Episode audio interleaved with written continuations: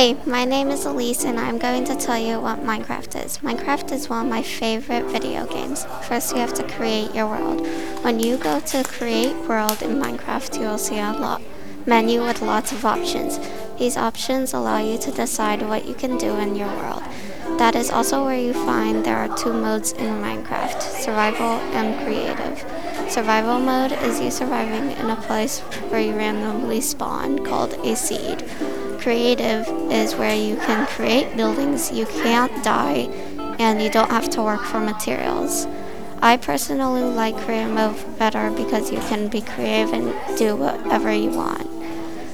Survival mode is fun as well because you can work together to survive with friends and protect each other from mobs.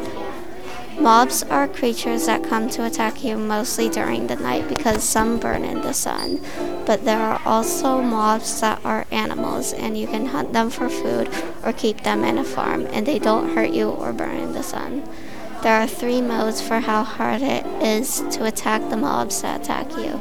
Peaceful mode makes it so there are no attacking mobs. Then easy, normal, and hard mode is just the difficulty of killing the mobs.